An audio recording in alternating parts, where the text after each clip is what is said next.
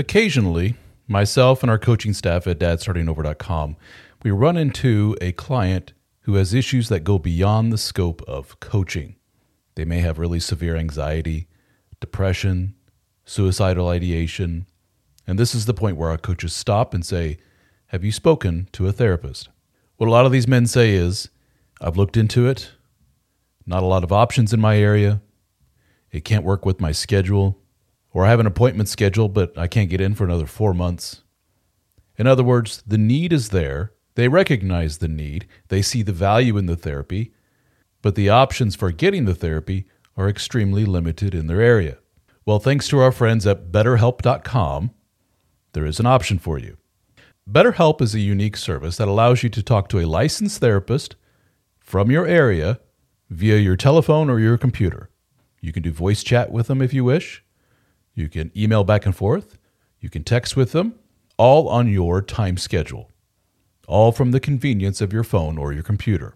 So check it out at betterhelp.com slash DSO. That's betterhelp.com slash DSO and get 10% off your first month of service with BetterHelp.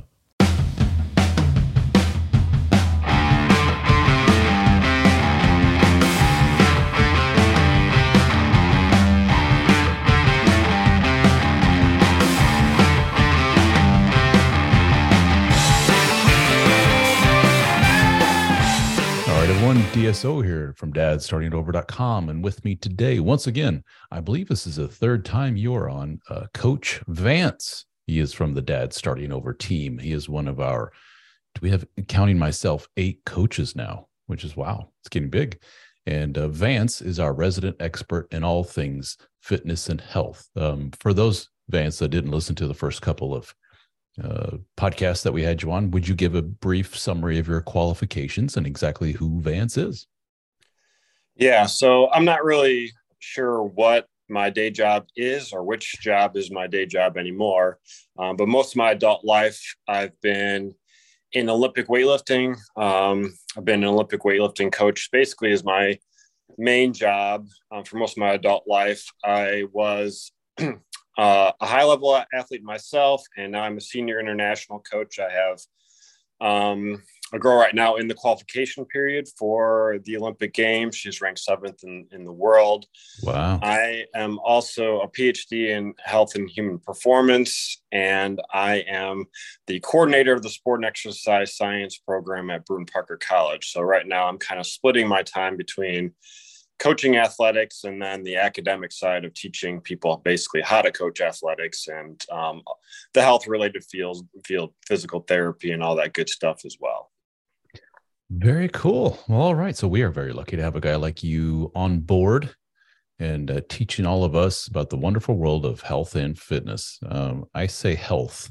It's, it's funny and in our uh, in our experience. Mine as well because a lot of guys come to me with questions for working out and everything else because that was a big part of my writing in my book and stuff. Um, what i'm finding is and you tell me if it's your experience do men overall from your experience 30 40 50 some year old men do you hear health come first in, in the uh, in the list of things that they that they're concerned with or is it more aesthetic uh, vanity sake? No i think everybody um, regardless of age is actually more concerned with the way they look. And in fact, there's if you if you talk about aesthetics as a performance measure or any performance measure, whether that's running faster, jumping higher, or looking better, uh, health and performance is a is kind of a bell curve. So as your performance goes up, your health improves because all of your functions improve. And then as you continue to have to perform better and better, train harder and harder, diet differently, all that good stuff, then actually your health tends to peak and then it starts to decline, but your performance can keep going up. Right. So there's interesting. actually interesting. There's, yeah. there's actually this bell curve. And yes, you will be healthier than the sedentary, obese, overweight person but there comes a point where you're actually training so hard or you're dieting so hard that your health actually starts to decline than where it could be if you did 20% less training and 20% less diet. So there's actually a little bit yeah. of a trade off when you start to talk about, I want to look you know, this good versus if I want to look this good, then, you know, health might be actually um, the opposite of what you're achieving at that point. And we, we talked about it before in the previous podcast. The, the the most extreme example of that would be if somebody were to taking some kind of performance enhancing oh, yeah, drug, and, anabolics and so forth. It's, yeah. You know, they look at the numbers and they say, "Wow, I'm eight percent body fat, and I'm 270 pounds of solid muscle." And yeah, but your heart health is in the toilet. Uh, yeah, you're 270 pounds. That's very difficult for a body to maintain, and your your lipids and everything else are you know off the charts. And yeah, but dude, I can squat 400 you know 15 pounds a hundred times. Mm-hmm. so, but um, so we talked about before. We talked about uh, the wonderful world of testosterone, and we talked about the wonderful world of supplements. And I thought this time we would talk about the, the, the crux of all of it, which is working out. And mm-hmm. uh, in my book, I devoted a uh, the book is called The Dead Bedroom Fix. For those that don't know, I devoted a, a pretty big chapter to you need to get in shape, simply because we have a lot of men out there who are woefully out of shape and woefully unhealthy. And uh, like we just uh, talked about, uh, a lot of men that come to me about working out and so forth, they don't take into account the health, and not only that, but they they start in a very bodybuilder oriented workout regimen, which consists of a lot of repetitions, a lot of weight, and um, it may not necessarily be the best thing for them. And it may ironically not get them where they want to go. So, um, the number one goal I think is is twofold for most men that come to you for help, which is number one, I'd like to be more muscular, put on more muscle, and number two, uh, uh, lose body fat. What's the uh, what's the best course of action in the gym to get there? And I guess well, then there's all kinds of follow up questions to that, isn't there? Your age, what's your prior experience to working out, and what's your current body fat. So you got a guy that comes to you and says, "I'd like to uh, lose body fat and gain muscle." What do you say to him? Uh, actually, the first thing we do is is look at whether that question is realistic or not um because yeah that's typically what i hear a lot is i weigh i weigh x amount. I weigh 200 pounds something like that. And um i say okay what do you want to look like in the next you know 16 weeks? Let's say we're going to do a 16 week training plan. What do you want to look like? And a lot of people will say something like oh i still want to be 200 pounds but i want it to be all muscle and no fat in 16 weeks. So so i typically have to do some math on that so you're talking about, okay, that might require you losing 10 pounds of body fat and putting on 10 pounds of muscle mass to stay the same body weight, which actually the 10 pounds of, of fat would be the easy part. The hard part would be 10 pounds of muscle growth does not occur in 16 weeks. So the math already is just way off. So, um, depending on your experience, I always make the suggestion get as lean as you want to first and then try to put on you know muscle mass very slowly without accumulating body fat over time um, over a long progression because I, I, think the big thing is people are in too much of a hurry. Um, you're just starting your your fitness journey or getting back into shape or getting back into the gym. Even if you're 50 you know think about like next decade what i'm going to be doing you know or is it just like oh i got to get you know ripped i got to get underwear model shape in the next 16 weeks? I mean unless you're actually doing a photo shoot in 16 weeks where you are a model that's not a, a realistic plan. So the big thing is is try to get guys to think about their long-term plan. Like yes if you want to slowly lose body fat and replace some of that with muscle, you can do it at the same time. It's going to be very slow. It's going to be relatively inefficient, which is not a bad thing.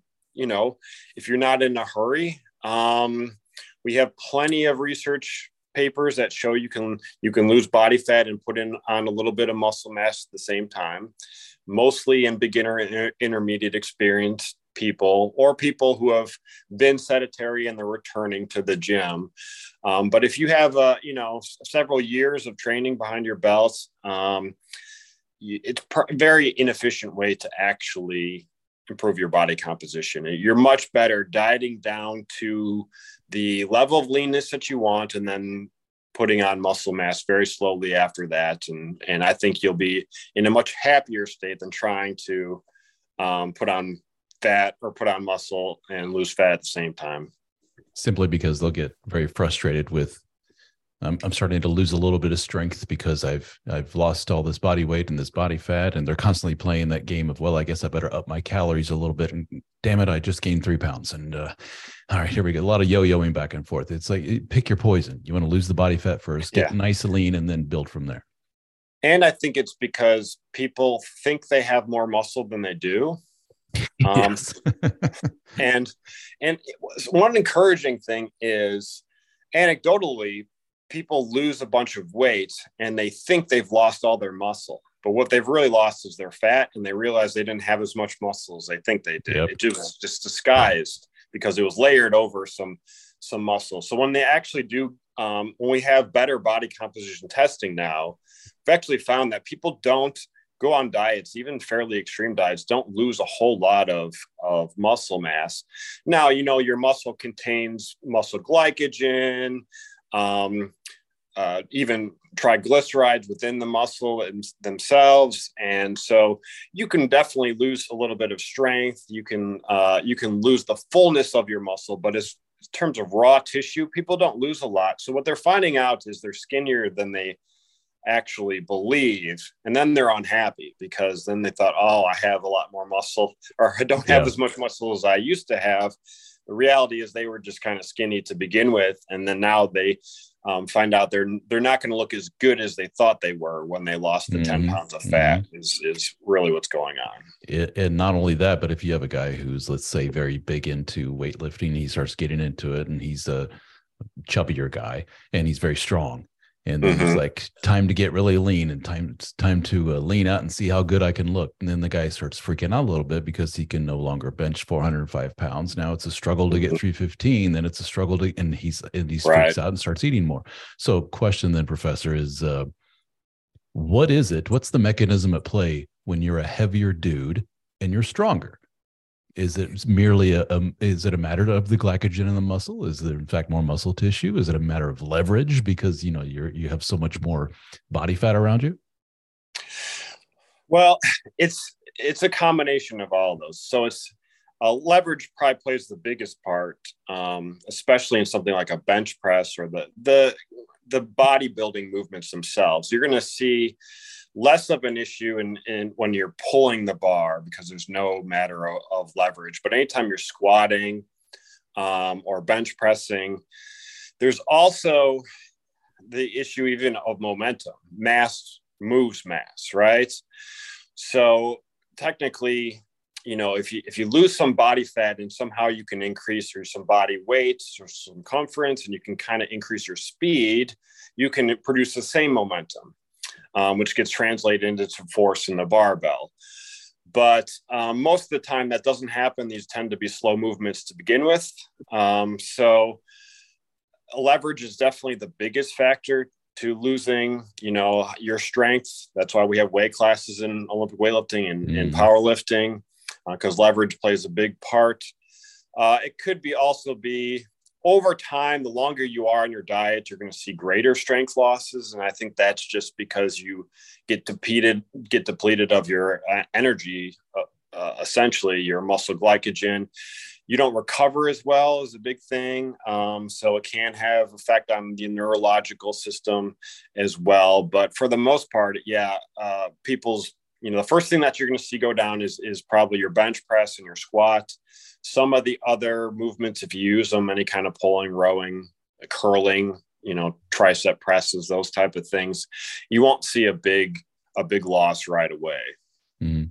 You bring up the uh, the the big power lifts, if you will, the mm. bench press, squat, and deadlift is the third there.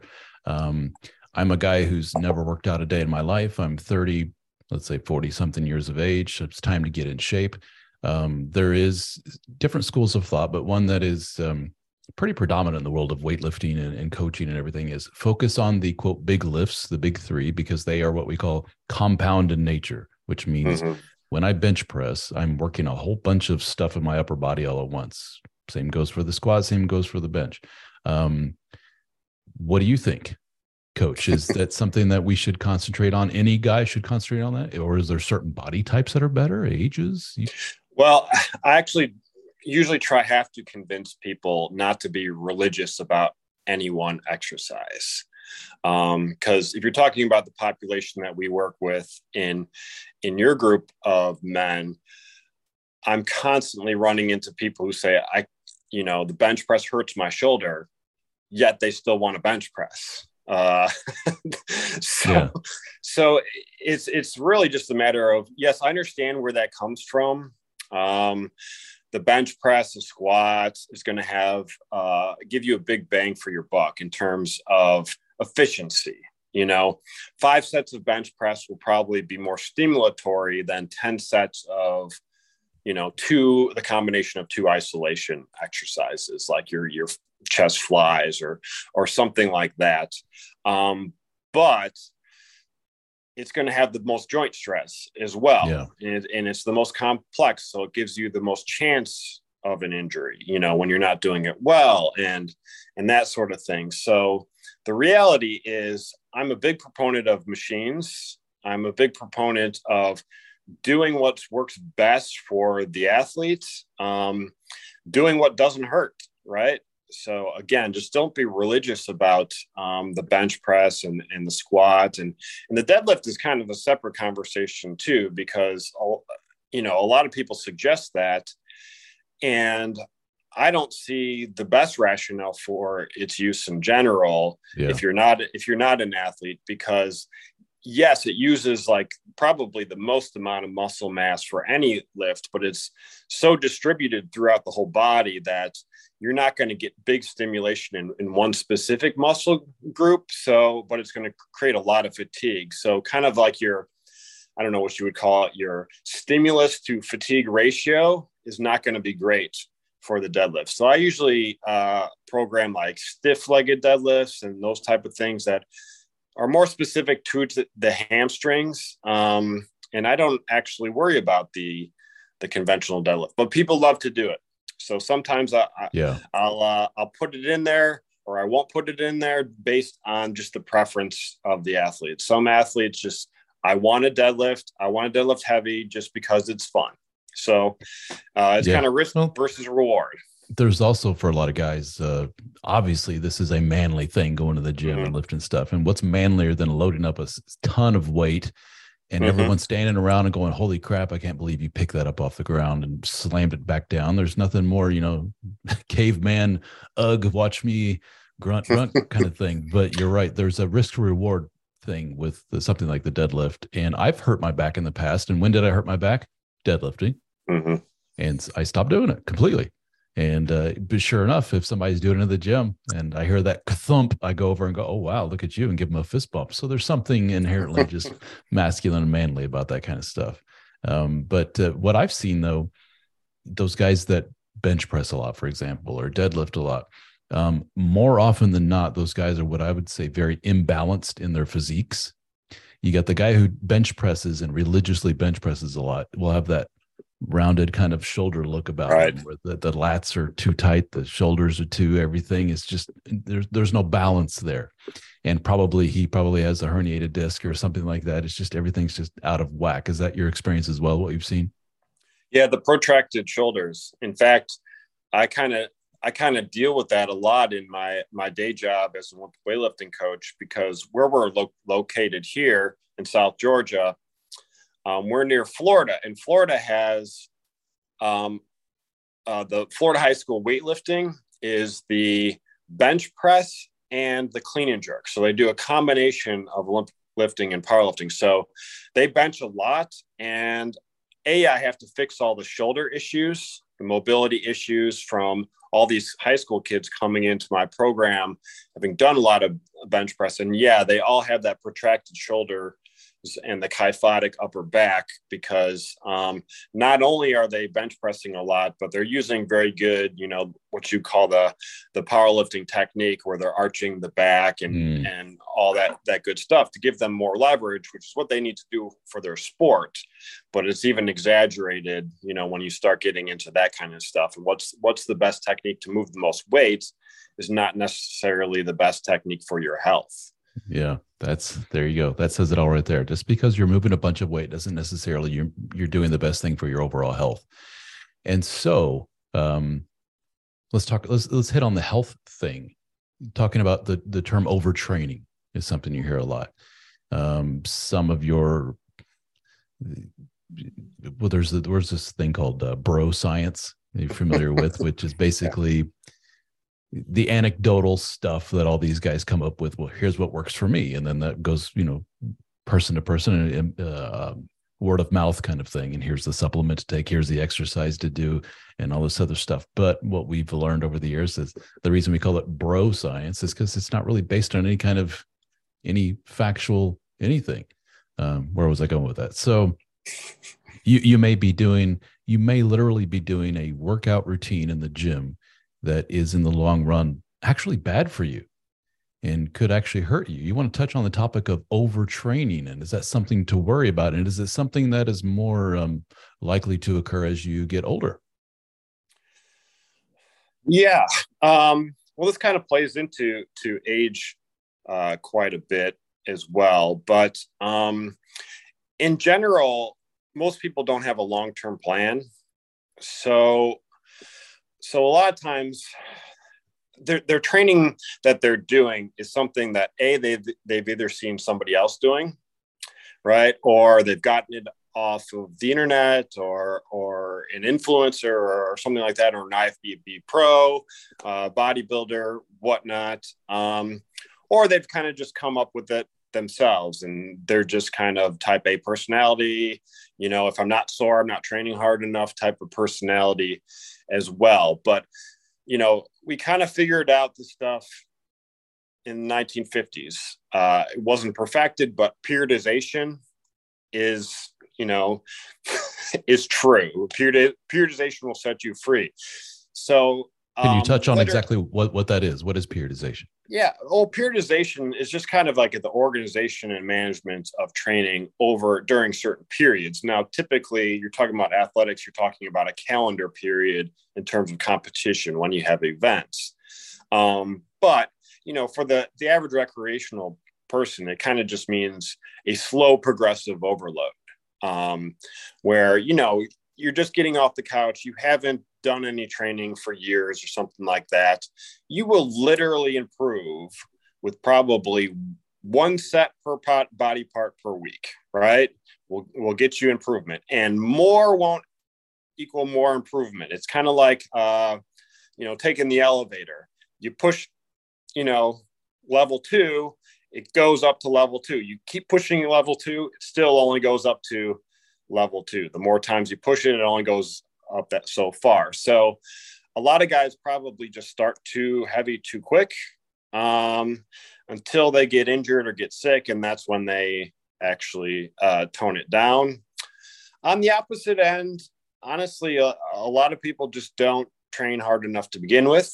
Um, you know, if, if you go to the gym and just watch people, most people spend more time on their their phone now than they're actually mm. training. Uh, most people get on those recumbent bikes and they pedal like this, and it's like equivalent of less than walking, you know, sort of thing. Good for them; they're in the gym.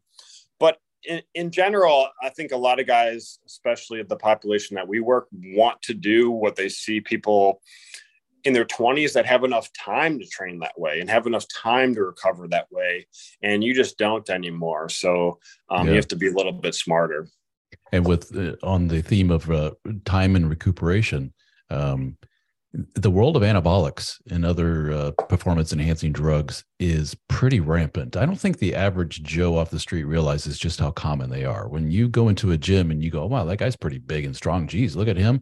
He's probably on something that guy, um, his workout regimen and his uh, his recovery is way different from the average dude just on the couch decides to work out. So when he sees that guy doing X number of sets and just going balls to the wall with his with the um, with his effort in the in the gym and so forth, he, your average dude doesn't want to uh, try to emulate that, does he? No, in fact, um, you know, I would say that there's smart uh, performance enhancing drug users, and then there's um, performance enhancing drug users that can get away with not being smart. Um, it allows you to get, I don't want to go, go down, you know, and just be disparaging to anybody who, who does that kind of stuff, but you can get away with really poorly thought out training. Yeah. Um, on drugs. And then there's the other argument that training on drugs requires or even encourages a certain type of training that you wouldn't want to replicate um, when you're not. So I deal that with that a lot in athletics. You know, you have um, certain athletes, certain countries that are known for doping, and they train a certain way that if you replicated with drug-free athletes, you'd basically have a lot of injuries. Yeah. Is what you would have. So, so yeah, just just doing copying, you know, what another um, performance enhancing drug bodybuilder or whatnot is doing. Uh, you really can't. And here's the, here's the big thing, and I think we've known this going back to like you know the old flex magazines before we had social media and all that kind of stuff where they would say oh here here's dorian yates's routine or here's ronnie coleman's routine that was not his routine. Like that was not anything near what they actually did.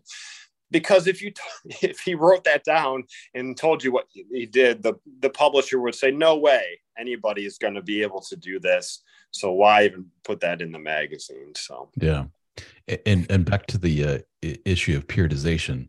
As i understand it you could also interpret it as uh, um, fluctuating or changing the uh, the intensity or the mm-hmm. duration or whatever so this week may be a we're maxing out let's do our one two rep max on one of the power movements if that's your thing and then next week is dial it down to 50% and mm-hmm. then the week after that is take off completely and then what you know I, I think if i remember right reading some of my history of like uh, olympic weightlifting and, and wrestling and other things for example i think the russians were really big in um, pioneering that periodization and taking the time off and lowering versus the, and this week well and this week is the uh, uh, max out, and then the next week is let's dial it down and take time off. And for wrestling, for example, they would get um, they would fluctuate their intensity and get much more time on the mat doing let's go at 25%, you know, and get so many so mm-hmm. many more matches in that way. And versus the Americans, which were balls to the wall 100% go go go 24 7 and if you don't then basically you're, you're cheating yourself if you don't go 100% all the time. Um, and we can learn from that when we you know, use our fitness journey that, you know what, when you are so sore that you can barely get up and everything hurts and you're starting to get a little bit of a scratchy throat and you don't quite feel right, it's okay to say, I think I'm going to stay home today, maybe the next two, three days and recuperate. I think I overdid a little bit. Didn't eat enough, didn't drink enough, didn't rest enough, didn't sleep enough. And 20 sets of, of squats is probably a little too much for a 53 year old man. Mm-hmm. that's okay to say that. And we, you know, um, but that, but then again, that goes against our, uh, well, number one, our Western American kind of ideal of if one is good, 15 must be better. And also for, um, it's a manly thing to push all the weight and do all that exercise. Yeah. And it's difficult to be self coached in that way. Hmm. Um, mm. because I, I can show you all the training that I wrote, write for my athletes and all the changes that we make during the week um, because I'm there in the gym with them. You know, okay, let's stop there. That looks good. Sometimes we go up, sometimes we go down. Sometimes it's it's it's hey, let's this workout, forget about it, go home or or or or whatnot. Um, most people are not tracking what they're doing to begin with. Um, go to the gym and see if anybody has a notebook. I mean, really, yeah. yeah uh, in lieu of having an actual coach, an actual personal trainer with a plan or something like that, um, you really need to be writing down what you're doing, how much, how many repetitions for for what sets, um, and how did you feel the next how day, you and that feel. sort of yep. thing. Yeah, is yep. is a is a big thing. And then you, you can set small goals even like you know a lot of people don't know what they lifted last week and then this week you know did you get better from last week or did you get worse or or, or whatnot so i did 200 pounds for five last week so i'm going to do 200 pounds for six you know mm. um, just having that is what? Is data it's notes it's it's so even if you don't have yeah a degree from the soviet style um, periodization plans and you know you haven't re- read you know read theory and practice of strength training by zatsiorsky and all of these people are um, at the very least you can have a progressive overload and you can take notes and you can look hey every three weeks the fourth week i feel terrible. Well that would probably mean that every fourth week you should have a rest uh, week where you cut out the volume in half, you cut the intensity in half, and you'll find that periodization tends to be fairly natural and tuned with the body. Mm-hmm. The research kind of coincides with that. They kind of figured this out about 50 years ago and still t- true today. The human body hasn't changed do you see um you know there's a big trend i always i pick on it in my videos and stuff a lot just simply because i hear about it all the time in terms of uh, some of the more nefarious sides to this mm-hmm. world uh, the world of crossfit uh, or these garage style gyms where you go in uh, some of these people i'm sure are probably going every day if they get really you know weird about it and they have this prescribed exercise routine of go to these different stations and do this this and this and what have we seen in uh, um, uh, my wife being an MD sees this with some kids in their sports, and uh, I remember mm-hmm. my my ex seeing this in the physical therapy world and so forth. Was uh, some really crazy out there stuff like uh, uh, rhabdo, which is the rhabdo. What's the full term? The it's short rhabdomyolysis. Myolysis. Yeah. Which can you go into, can you go into that? Yeah, the rhabdomyolysis. First of all, it's it's fairly rare in terms of athletics. Where you do where you did see it quite often was in endurance sports, specifically mm-hmm. ultra endurance sports like marathon, cro- the long cross country ski events. It's it's literally um, you know, when you train, you get muscle protein breakdown. breaks down, enters the just very small pieces enter the bloodstream, which is is nothing that the kidneys typically can't handle. But when you have such high degree of muscle protein breakdown, it actually essentially your kidneys are kind of like a big sponge. It essentially uh, clogs up your kidneys, and you literally, instead of having a heart attack, you're basically having equivalent of a, a kidney attack, right? Yeah. And, and you'll see, you'll know if you, your urine turns brown or, or something like that. But usually, you're in the hospital before that that happens. Um, so yeah, if you're having rhabdomyolysis in an actual um, workout class, that's that's usually pretty bad. So I, you know, I don't want to be disparaging to all the CrossFits out there saying that this is commonly happening. But one of the, the issues kind of with workout classes in general is you have a you could have a big group of people. They all have differences in their tolerability to training and experience levels. And then, yeah, you don't really have pre-planned um, rest weeks and that sort of thing because it's you show up, you pay your money, you get a you good workout, and people will probably complain if you didn't kick their behind as well. So um, mm-hmm. that's kind of the the periodization kind of stuff doesn't really apply too much to the exercise classes. So I think you really have to have some, um, you know, have some the ability to basically say like, hey, this is how much I'm going to do today. Um, yeah. And even if the instructor wants to yell at you. yeah. Well, there was a uh, there was a high school coach here recently who got in big trouble. I don't know if you saw this made the news. He, uh, I think he had some. It was a punishment, or maybe it was a challenge to his team. I think they were football players. Don't quote me on that. But he said something like, "I want 400 push-ups out of each of you." He sent 13 kids to the hospital, and one of them mm. died. Wow. Rhabdo um, that that's that can be serious stuff. And uh, my wife recently had a uh, um, a kid here who um, I don't want to give away too much info, but something happened which led to an injury, and she looked at this kid's records and it's like your injury and your pains and your everything else it doesn't line up with what you say you did. Like something's off here. Let's run some blood work and stuff. And sure enough rhabdo and it's mm-hmm. like have you done anything intense lately? And and it's like yeah i'm in this sport and we did like three two hour practices in a row or something ridiculous. It was some way over the top. Our coach punished us and made us run a bunch of laps and everything yeah you overdid it.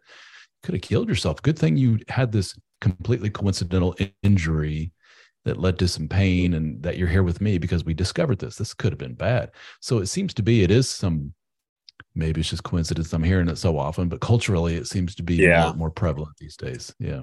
Yeah, and I can get off on a tangent on kind of some of the problems with youth sports, and you know, I teach um, I teach long term athletic development in a lot of my uh, academic classes, and the number of MCL tears and all that kind of stuff has with people under 13 and whatnot um, has increased tremendously. And, and a big thing is just yep. year playing the same sport year round, early specialization is a big one. And then what you're talking about, of course, you know, just pushing youth athletes too hard as well. And, you know, in my sport, it occurs to a great degree as well in Olympic weightlifting where oh, sure. we're, know, we're, we're producing youth you know youth world record holders that don't make senior teams you know they wow. don't you know things like that um, because they're pushed too hard too early so they they peak really early and and all that kind of stuff so it's a difficult problem to to uh, handle in in general yeah.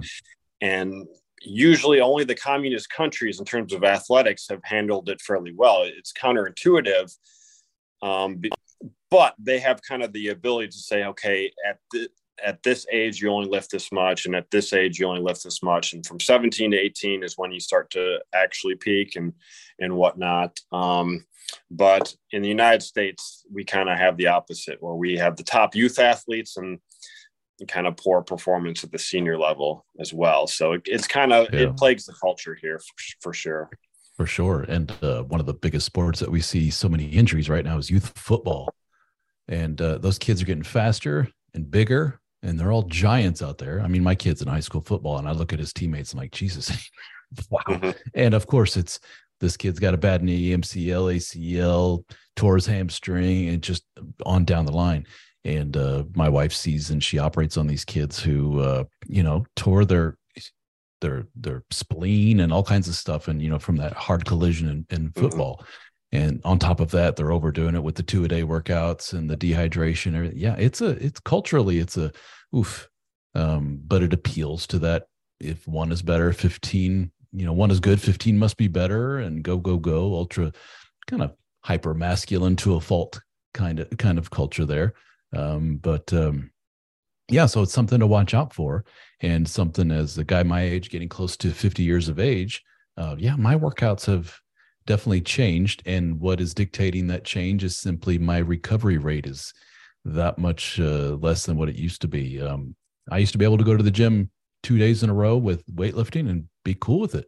Now it's one day of working out, next day it's kind of an active recuperation of uh, light cardio. You know, 40 mm-hmm. minutes on 40 minutes on the treadmill at you know three and an incline of seven, something like that. Get my heart rate up to like 130 and uh, get a nice sweat and then then I'm ready for the next day. Sometimes I'm not, and I what gate what I use to gauge that is my sleep quality, my soreness, just my overall just lethargy, I guess you could say. And I'm noticing that um, I'm getting more and more of those. I think I need to take a rest today, and it's it's kind of bothersome for a guy that's you know spent so many years working out and stuff, and I'm not as muscular as I used to be.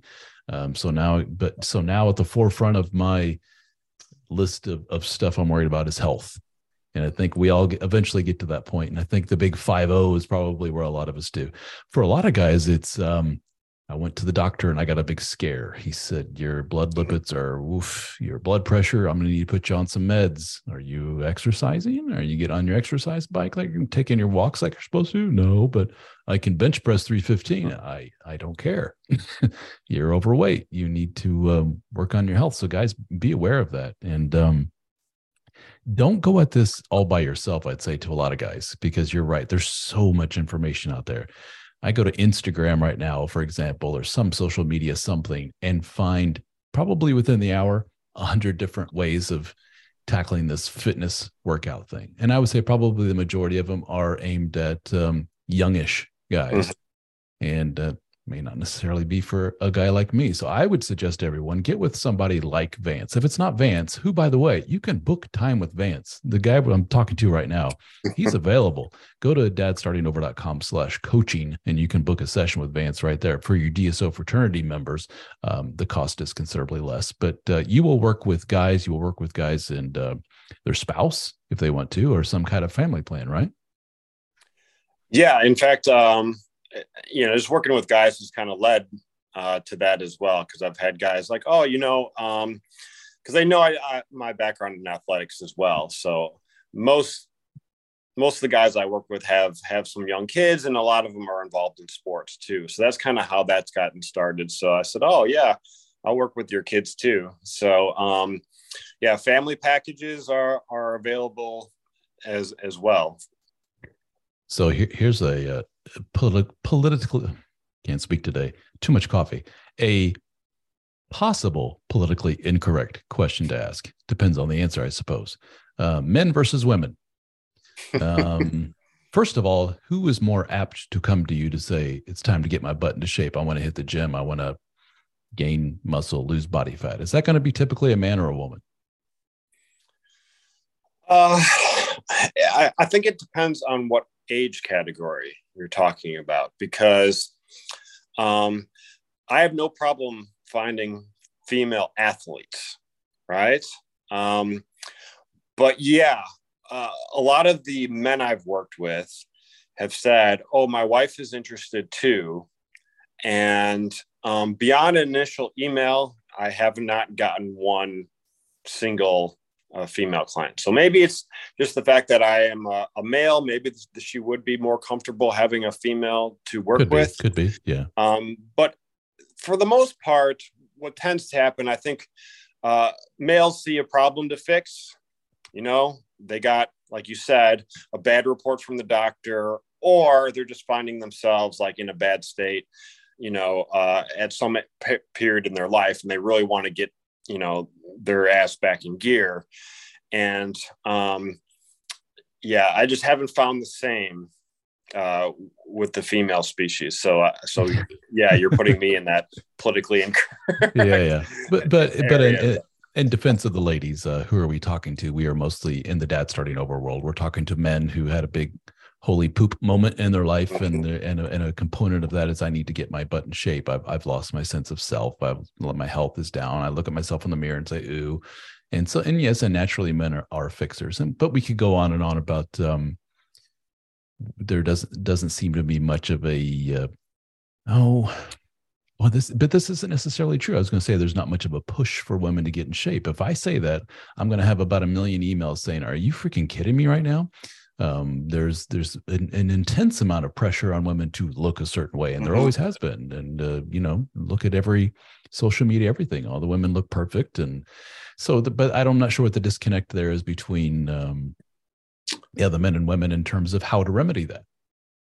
Yeah, I think the incentives are there for women to get in shape, and I don't know what the data is like male versus female gym goers. Um, if I had to take a guess, I would say they're fairly equal. You could make. I, would think so too. Just yeah. anecdotally, I would say so. Yeah. Yeah, you can make sociological experiments in terms of like what the preferences are once you're in the gym. Um, males seem to preference weights, and females might preference cardio. cardiovascular, yeah, yeah. or or the the class type setting and that kind of stuff. So I don't think it's an issue of women not wanting to be physical, physically fit. Um, I'd have to look at like, you know, moms versus a lot of times I'd probably look at, you know, moms versus dads sort of thing. Um, also, if, let's, if let's be let's be fair. When a guy comes to you, for example, and says, uh, "I think I'd like to get my wife involved in this," mm-hmm. it's it's not because wife came to him and said, "Ooh, can I go to the gym with you? I'd like to get in shape." It's she's right. just kind of a bystander, so he's trying to pull her along. And when you try to pull anybody along for something like that, they're they're going to yeah. be resistant, especially if she sees it as an insult to her physicality. And what are you saying? I'm fat? Is that why you're trying to get me to the gym? Oh, geez, here we go. Um, so the guy's behind the eight ball right there right away. So it's going to be a little bit more difficult than, uh, yeah, if she did it completely on her own for sure. Okay, so if you're listening to this and you want to get into good shape, regardless of your age, if you're a dad starting over, if you're a dude that's uh, just getting up there in age and you're tired, sick and tired of being sick and tired, uh, give Coach Vance a shout. Check him out at dadstartingover.com slash coaching. Uh, you can fire them and do we have yeah you can fire you an email from the website or just book time with them right there and get started on a one-on-one program and it's it's going to be tailored to your needs it's not like oh you're a dude here's your prescription you know talk to you next month it's going to be what do you i'm putting words in your mouth what's your goal here what are you looking for what's your experience uh, what kind of shape are you in uh, well, let's let's take care of the body weight first. Let's take care of the body fat first. Let's take care of your health. Oh, you're on what kind of meds? That's going to have an impact on what you can and can't do. So, it's um, the the world of fitness and health for whatever reason, unfairly is is associated with dumb. It's associated with you know like a being a big muscle bound Neanderthal type of. Uh, there's no intelligence but meathead thank you but the, but the more you dig into it and the more you get in the world you realize what an insanely complex smart very interesting world it is especially the more you get into the advanced um uh what's the word? Kind of hyper competitive or for example you know like super uh, elite yeah. elite. So like uh, uh like extreme bodybuilding for example. It, it's not healthy. I'm not I'm not saying everybody should go for this by any means, but the level of science behind what you see when you see those super super lean, super super muscular guys, it's insane. The amount of work they go into it, the nutrition, the drugs, all that stuff is it's at an extremely high level of uh, uh of education intelligence to get to that level for sure. So um, with something as potentially complex as that, especially given your unique scenario for whoever's listening to this, you need help. It's it, good luck just saying, eh, I'll figure it out. You probably won't, simply because you'll have 18 different voices coming at you telling you exactly how to do it. My advice to find a good person who knows what they're doing, whatever the uh, the the endeavor may be, whatever the, the specialty may be. We, we can talk, you know, whether it's health, fitness, or whatever it may be. Find somebody, a mentor who knows what the hell they're doing, and just say, "Please help me." Somebody who can take you down different paths, depending upon what your situation is, and that would be a perfect guy for that. Would be Coach Vance here that we have on the team. So everybody, please give him a shout. Any uh, last words of wisdom about the world of working out you want to end on? Yeah, uh, probably the last thing, um, just real quick, is I think one something encouraging is as you age, um, you can still make great progress. Um, we we have plenty of studies that that kind of show that young men and older men um, take adolescence out of the equation, but young men and older men tend to have the similar rate of progress if they have similar experience. So a 40 year old beginner versus a 20 year old beginner is going to make not equal, but but you know fairly close progress to each other. So that's very encouraging. This idea that like oh you lose everything as you age is not true. Mm. Um, I would just say be careful about training load.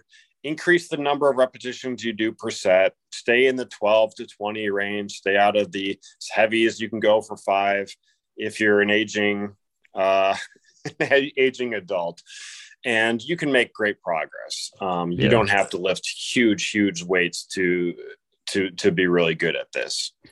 There are some 60 70 hell 80 some year old men out there that make you go oh wow.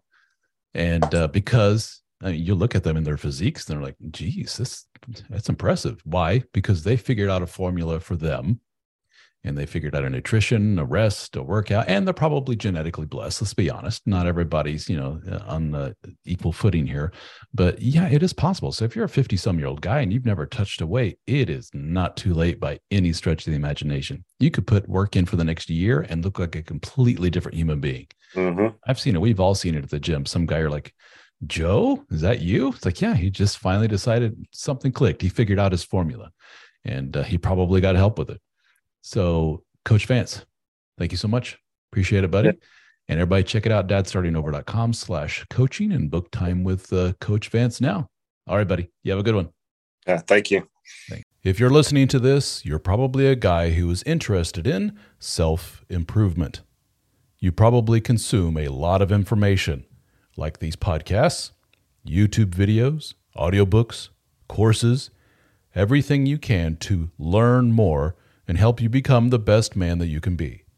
And if you're like a lot of men, there's something still missing. Well, I can tell you what that missing thing probably is quality time with other men that are on the same mission as you. Some of you probably have casual relationships with your fellow soccer dads or the occasional beer with guys from the neighborhood, but none of them seem to be on the same page as you. Am I right? They seem content with their shitty marriages, their shitty jobs, and their expanding waistlines. They have all but given up. You find yourself talking to them about the same football teams, listening to their stories about their subpar home life, and you're getting to the point where you dread hanging around them. Well, the good news is that we have assembled a group of men just like you. We call our group the DSO Fraternity. We have live Zoom meetings that are hosted by yours truly, along with the other members of the DSO team. We have a very active private discussion forum, a Discord server for our lifetime members, a members only podcast, access to my books in audiobook and PDF format at no extra charge, discounts on one on one coaching with myself and other members of the team, discounts on our video courses, and access to our in person gatherings. We have met in Nashville, Tennessee, Austin, Texas, Las Vegas, Australia, Amsterdam, and soon in New Orleans. So check it out, the DSO Fraternity at dsofraternity.com. We have monthly, annual, and lifetime membership options available. I think you will find our group is the missing piece of the puzzle that you have been looking for.